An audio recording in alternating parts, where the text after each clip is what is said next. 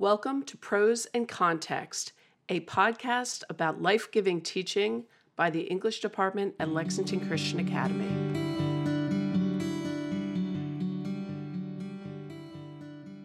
Thanks for joining us. I'm Lori Johnson, and I'm joined today by my daughter Alex, and we're going to talk about our favorite young adult and middle grade novels of the summer. Hi, I'm Alex, the eldest daughter. And what do you do, Alex? I am going to be I'm a rising senior at Calvin College. I study secondary education English, and I have a computer science minor. I read a lot of books. I listen to a lot of podcasts. A lot of books. How many books have you read this summer? I'm around 75 probably around now. Okay, and yeah. I've read about 48. And Alex is working full-time, and I'm playing full-time, so That gives you some idea.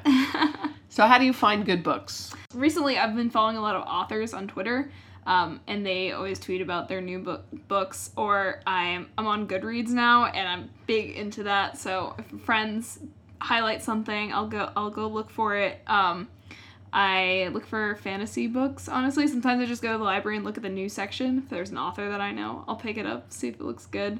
I don't really like reading the blurbs of books because I feel like it spoils some part of the book for me. I like kind of going in blind, so that makes it a little difficult, but... Do you abandon books? I do. I abandoned this one called Moonglow by Michael Chabon. I don't know. And I read a couple, 30 pages, and I was like, nah. Not doing that. No, thank you. It was an adult book. It's okay to abandon a book. I abandoned one of the books you recommended too, so that's all right. Well, tell me about one of your favorite fantasy books of the summer. So, big into fantasy, and in February I was looking for a bunch of fantasy sci-fi books. I was thinking about I did this project for my teaching of literature class, and I decided to do fantasy and sci-fi books that were written by a diverse author. And the person who was writing the list that I was looking at was Tomi Adame, and her book Children of Blood and Bone was just coming out, so I ordered it from the library. I had it all ready. I had to wait for a long while for it, but it was probably one of the best fantasy books I've read this whole summer. I read it during the year, but I'm counting it as a summer read. Basically, the main character, Zelly, is a diviner, and she's marked by this white hair, and her mom was a magic person too, but then all the magic people were taken away by the king, comes and kills them all to massacre, and she's dealing with that. So basically, she and the other diviners are now kept in check by the monarchy, but she meets this escaping princess who has a scroll who can help them get back in contact with the gods and bring this power back to everyone. So it's her journey, but the really cool thing about it is you also get the antagonist's point of view, in the story. He's one of the point of view people. So I really liked that, and it's just really well written. It's a good fantasy story. Go on a big adventure, have to overcome these things, and the character's really solid. Yeah, that's gotten a lot of press this year. Yeah, definitely worth the hype. So I might have to break my realistic fiction focus and read it. Yeah. The other one I really liked was called The Bells by Danielle Clayton. It's basically The Selection, but a little bit more pretty darker. It's all about a fantasy world where everyone has to be basically remade beautiful every couple months, and there's people called the Bells who can make the beauty, but, and so they seem super revered at the start, but you go into you basically live the head of Camille, who's the head Bell. Now she works for the queen or something, and you start to see this darker underworld under all the beauty. The author has a really good note about how when she was younger, she used to sit in her closet and, make up women out of these, cut-out pieces of the magazine. That's how she got the idea from this book. So it's all about this idea of, what is beauty and... Cool. How does this affect how we go with other people? Really good. Oh, nice. Good page-turner. Cool. So we also read a bunch of realistic fiction. Alex and I sort of swapped books this summer. I had my stack from... the school year. During the school year, I I hear about books, so I buy them, and then I don't have time to read them, and I keep them until the summer, and then I pile them into a big box when we go camping and read them. So one of the books we both read was John David Anderson's new book, Posted. Had you read Miss Bixby's Last Day? No, this is the first one I read by him. Oh, he's very Gary Schmidt-like. Yeah, I could definitely see that. His voice is very, easy to get into. It is. He really captures sort of the essence of sort of the middle school talk vibe. And this is a great book because in the opening you find out that, some girl has posted some scathing thing about a teacher online and or texted it to a friend, mm-hmm. and when the teacher asks for her phone, which she has out in class, then he or she can read what's been written. And so the school goes into total cell phone lockdown. And the students then start posting Post-it notes as a way to communicate instead of cell phones. And it sort of happens by chance. Yeah, by chance with a few of the students, and then it catches on like wildfire. And as you can imagine, in middle school, when you start posting notes to people, they can take an ugly turn. And then there's this interesting relationship between these four buddies. Mm-hmm. Let's see, it's Wolf, Bench, Dee Dee, and Frost. Frost. Who's really into Robert Frost poetry, and when he was young he had written a poem taken from Mending Wall, mm-hmm. and so everyone calls him Frost. And then this new girl Rose shows up in the school, and it's sort of how their friendship has to deal with sort of a new person imposing on what they call their tribe. Mm. Loved that mm-hmm. book. And now next summer you're going to have to read Miss Bixby's Last Day because it's equally as fantastic, but a real tearjerker. It will break your heart. I was blown away by the voice in this one. I read a lot of high school YA fiction, but I loved the writing in Posted. Yeah, so I think he has a few other books we'll have to check out. Yeah, there's 3 or something next time, but I love him. Okay, all school year, I was trying to read Orphan Island, and so I bought it in, I don't know, February or March, and so every time a student needed a book, I was like, well, I'll give you this book, but I haven't read it yet, so you have to make sure it comes back to me, but I want you to tell me what you think of it, because it might be our middle school summer read. But then I never got to reading it. Yeah. But I handed it to about 6 different sixth graders, and they all really, really liked it. And then I finally read it in June, and I really loved Orphan Island, Laurel Snyder. Do you want to give a little blurb about it? So basically the idea is there's 9 children on the island, something or 8 at a time. And they range from really pretty three. It doesn't really give the ages, 'cause there's a reason behind that, but it's 3 to 9. And every time they live on this island, and a new kid comes on the boat, and when the new kid comes off the boat, the oldest one leaves on it. And then the oldest kid has to mentor the youngest kid.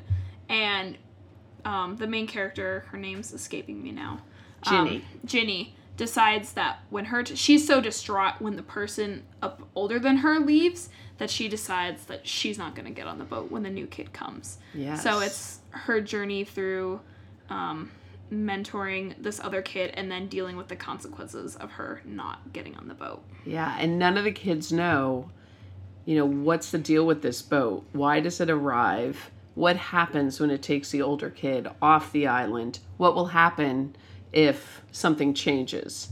So it's a really interesting dynamic where it's kind of Lord of the Flies. Yes, that's what I was thinking. Really? I was I don't know if the audience would know what Lord of the Flies is, but pretty Lord of the Flies. Of course.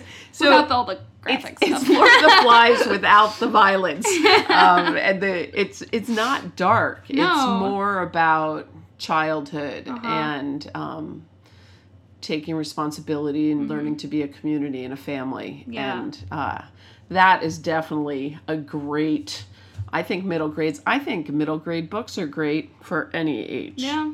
I'm a college student and I've loved it. Yeah. And I love reading middle grade books too. All right. Before we get into all of our African American literature, which seemed to be the overarching theme of our summer. We read Alan Gratz's book, Refugee. And I first picked it up because I'm going to try to do the global read aloud this year. Pernille Ripp created this movement where in October, teachers from all K through 12 do a read aloud for about 6 weeks, and then they connect with other classrooms around the world. And so they give you a few book choices. Amal Unbound was another one. Did you read that? Yes, I did read that one. And that was really good too, especially I would say for like 4th and 5th grade. Yeah. Maybe 6th. Yeah. Then and that one, again, they're really trying to do sort of books about living in sort of war-torn countries and what it means to be an immigrant. Yeah. And this couldn't be a more timely book. And so we'll be doing this actually this year with our 6th, 7th, and 8th graders. And what's fascinating about this book is that he tells a story from 3 different points of view. So Joseph is a Jewish boy in the 1930s who's escaping Nazi Germany. His father had been in a concentration camp and was let out but told to leave the country. And they are boarding a ship to Cuba, which is historically accurate, but who knew? I mean, I've been teaching the World War II for years. I've never heard of that. And then Isabel is a Cuban girl in 1994, and she is trying to escape Cuba to the United States. And then Mahmoud is a Syrian boy in 2015, and he's trying to make his way from Syria with his family to Germany. And so each of these stories have sort of show you the difficulty of people fleeing basically countries where they were being persecuted and trying to find a new start, a new home, and the challenge of that journey, and really raises a lot of interesting questions about what it means to, as Christians, what it means to care for your neighbor, and what does it mean to be hospitable, and how do we care for those who are living in situations where they can't care for themselves. And I love this book. We read Kindle books and books. We're equal opportunity readers. Doesn't matter to us. No, Alex is a big library reader. Huge. I'm a big buy it reader. All right, our last category. So many amazing books that really touch on sort of the African American experience in the United States. Yep. What was your fave? I'll talk about Long Way Down. Oh, yes. So I read this book when it was again during college, and I got it on my Kindle, which, as much as we say we're equal opportunity, Long Way Down is definitely a book you need to read in print, because there's the way it's set up. It's a verse book. It's a book in verse. So the way it's on the page is really important. Basically, it's this kid. Is his name Will? I don't even remember. But we read so many books. It's too many. Basically, it's about his brother is shot in front of him when they're playing basketball or something, and the main character decides that he's going to go out and avenge his brother, because that's one of the rules. There's 3 rules that go throughout this entire book, and one of them is you have to avenge one of your family members. So he gets this gun that's in his brother's drawer, and he gets on the elevator. And the next floor he goes down, someone gets it with him. And it's someone he recognizes, but someone he doesn't expect to see. So every time he's going down this 1-minute elevator ride, every time he's going down, another person gets on the elevator, and he talks with them and learns from them. And the ending is, I sat in my apartment and said, whoa! Yeah. What? I totally did that too. I went, whoa! I think I was sitting by the campfire. Yeah. And I was blown away. It's sheer brilliance. Yes. I mean, I'm already a huge Jason Reynolds fan. Like, I think I read 6 of his books this summer. and I'd already read a bunch of his books. Like, All American Boys was sort of life-changing. But the ending of The Long Way Down was so worth it. Ridiculous. And he's a masterful poet, so he's not poetry in the sense that you think of, that it's like all these super eloquent words. It's like hard, like real life words that people use, but it's put in such a way you can really see his mastery. Yeah. So good. And for high school age students perfect. Or mature 8th grade, middle school students, it's sort of a must read. Yep. And he doesn't usually write in verse. No. Another book I love this summer was The Boy in the Black Suit. In fact, it was my favorite Jason Reynolds, maybe until I read The Long Way Down. And literally I read about 6 of his books, but I loved this book. This young boy, his name's Matt, and his mom, I think, just died of cancer.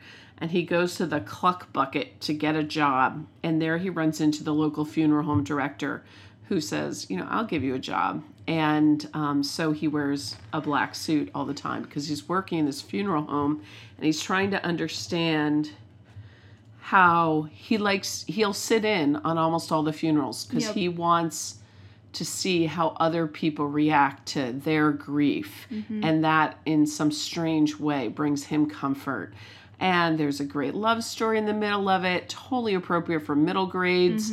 A lot of Jason Reynolds stuff is a little bit edgier, a little bit more high school, but this, and of course, Ghost and Patina. I haven't read Sunny yet, and I hear maybe it's Lou that's coming out in the fall. Those are great for middle school age, and I loved The Boy in the Black Suit. Loved. Piecing Me Together. By Renee Watson. I read this again during the school year. Wow, I feel like I read a lot of these books during the school year. All the good ones. I just had to get them out of the way. Renee Watson, she writes about this girl whose name is Jade, and she lives in Oregon in this poor part of Portland. But she goes to this really nice, mostly white, affluent school. So she feels out of place there because people don't understand her, and she still has this best friend from home, goes to the other local high school, and she feels like she's caught between these two worlds. And she starts to befriend, two things happen. She starts to befriend this new girl who is also on the bus with her from where she lives to school, which is different because everyone else is coming up in their parents' fancy cars.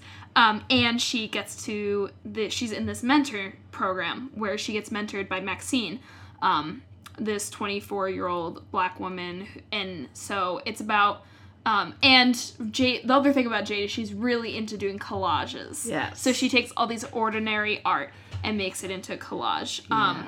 Are her parents divorced?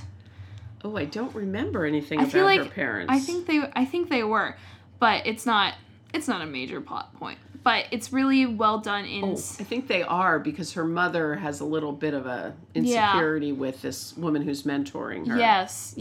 I love the way they integrated the art into it. The art becomes really critical. Yes. How she's sort of able to express her community through her art and represent who she is, and it becomes integrated into the plot with this mentor, too. And in fact, I felt like a lot of the books we read this summer had art as a thread with a lot of these characters who were struggling with whatever issues they were struggling with. A lot of them seemed to be artists, which was kind of interesting. Yeah, I just read I'll Give You the Sun, and it's all about these two twins who are talking about they both want to get into this super big art school, and the boy is very into drawing. He paints in his mind, and the girl's into sculpting and all about that. I feel like a lot of good YA books, they're not usually the protagonists aren't writers or something like that, but it's usually they use this other medium of art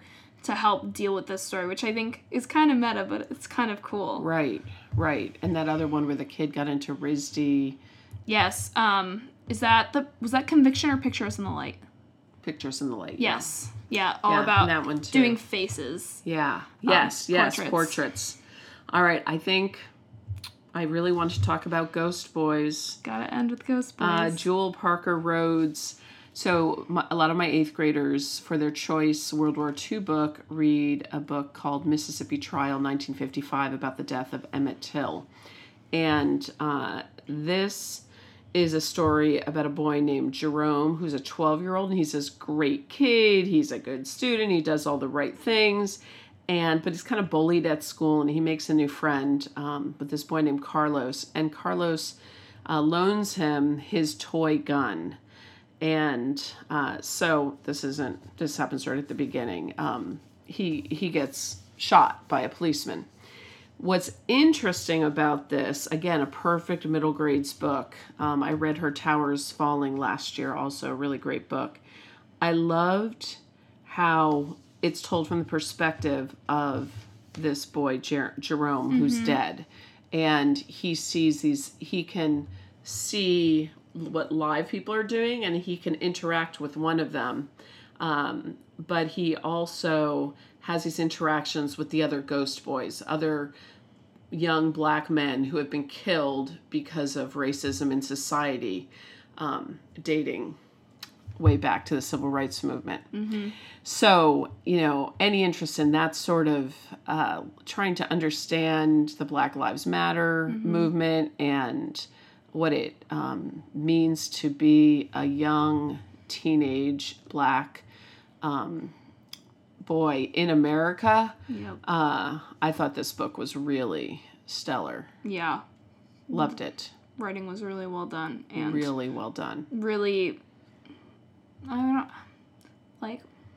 don't want to say accessible, but kind of like able to step into the main character's shoes and see all these perspectives and understand like what it's like, what they with. Without mm-hmm. a lot of violence or other things sort of getting in the way, which that's a tough subject for middle grade books, and mm-hmm. I think that she really sort of walked that line effectively. Yeah, we could talk all day about books. And maybe we'll do it again.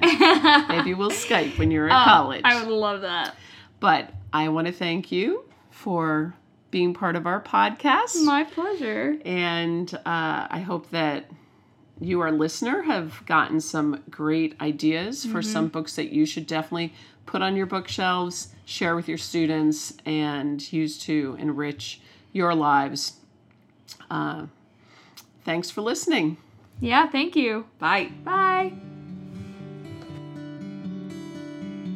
Thanks for joining us for this episode of Prose and Context, a podcast for life-giving teaching by the English Department at Lexington Christian Academy. Please subscribe to our podcast and come back again next week.